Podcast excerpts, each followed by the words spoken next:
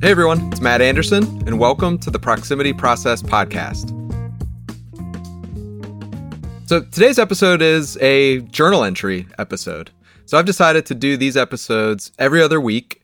And these are going to be just short episodes, just me, kind of stream of consciousness. And what I want to do with these is just give you kind of a glimpse behind the scenes, let you into to my process a little bit and what's happening in my world. And I want to do these kinds of episodes because my ultimate ambition for the show is that it's not transactional in the sense of, you know, I'm just putting out content for you to listen to and then we all go on with with our days. I want this podcast to be relational in the sense that every episode is an invitation to you to join the conversation and, and join the community that's being built around this podcast, which is happening in a very real way. So every Monday morning at 9 a.m. Eastern, we host what I'm now calling the Proximity Podcast Club. So we have a, a podcast club Monday at, at nine in the morning, and you can reach out to me on social media. LinkedIn is really the best way to do that. And that's um, linked in the show notes, so you can find me there.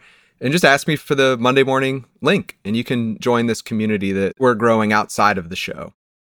So, today's episode, what I want to talk about is budgets as moral documents. So this is a, a new concept that came to me through a project that Proximity Design Studio worked on. So we produced a film um, that just was finished with Mothers Outreach Network in Washington, D.C. So, among other things, Mothers Outreach Network is doing a guaranteed income pilot in Washington, D.C. with Black mothers who have CPS involvement, who are at risk of losing their kids to foster care. Their basic premise is that if we invest in parents financially, will have better outcomes than if we remove their children and place them in foster care. So that's what they're doing. As we were filming, I asked um, Allegra, who works for the the organization, I asked her some question around, you know, what do our decisions about where we put our money tell us? What do we learn from where we invest as a society about what we believe in?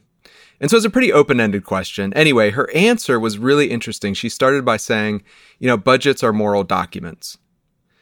I had not heard this concept before, and it's it's really stuck with me. What it makes me think is that maybe not moral documents, but moral indicators.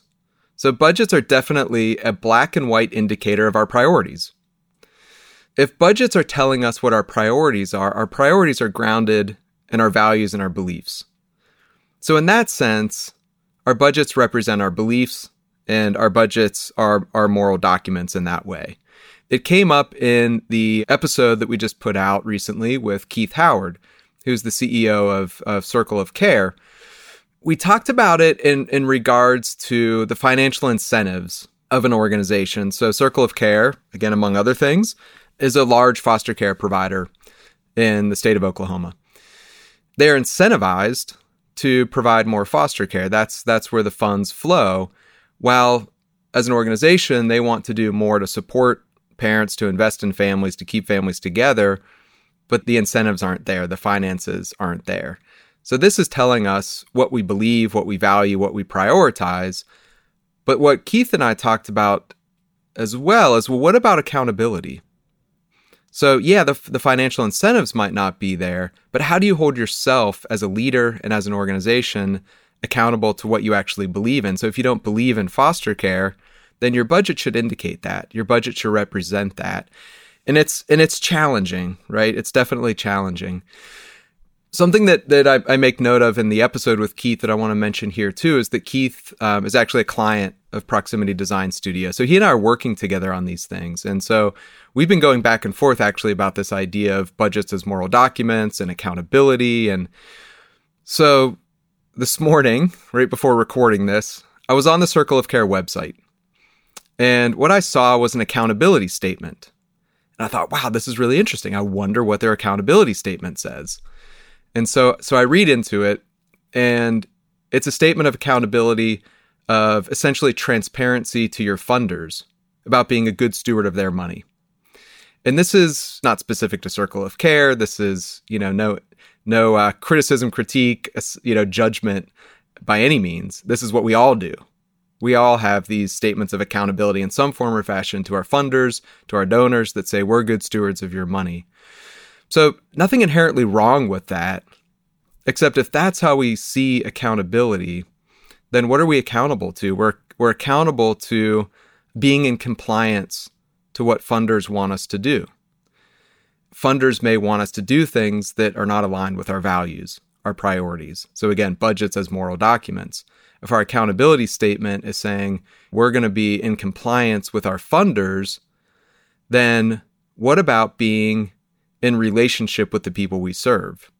What if our accountability statements were saying, in addition to being audited by the state, we're audited by the communities we serve in? That would put us in a different sort of relationship with the people we serve. If we're accountable to the communities that we serve, to the people that we serve, if they audit us and say, Are you a good steward with the money that you have because your services are relevant? You know, your services are helpful and impactful. You treat me with dignity and respect. You see and acknowledge my full humanity. When I walk through your doors, I feel valued and appreciated, right? This is a different kind of accountability to the people that we serve. And what if we put that in our accountability statement? What if we what if we held ourselves accountable to the use of our dollars, to the prioritization of our dollars based on how people assess what we do as as an organization? So I just think it's it's interesting, right? If we if we start to be more expansive in what we're accountable to, who we're accountable to, and how we are transparent with ourselves and accountable with ourselves about our budgets as moral documents, as indicators of our priorities, our values, our beliefs. So I, I, I want to leave that with you all just to kind of sit with and, and think about, but but I also want to share some resources. So I'm going to link this in the show notes, but um, I think it was a recent blog post from ALIA. Um, ALIA Innovations is an organization doing really good work that I think many of you probably probably know about, but they they published something about economic supports as an investment in the well-being of parents. And so I think it connects here of like if we if we believe in people, if we believe in parents, then we're going to put more of our money to invest in them and less of our money to invest in separating kids from their families. And this was sort of my take from from the article. And they closed the the end of the article with some prompt questions. And so this is what I what I want to leave you all with is some prompt questions of how are our budgets moral indicators of our priorities, our values, our beliefs. And can you take those those kinds of questions into your executive team? As you meet and review your budgets, what if you take a lens of accountability to the people you serve, take a lens of what are our priorities and beliefs being reflected in these budgets. You know, have that conversation with the executive team, have that conversation with your board members, you know, have that conversation with your county commissioners, with legislators. I think there's there's an opportunity here to really dive dive a little bit deeper into what our budgets are telling us. So I'm gonna I'm gonna leave you all with that as as the prompt, and I'm gonna I'm gonna put the link to that in show notes. And you know, lastly, again, this is this is an invitation to join a community.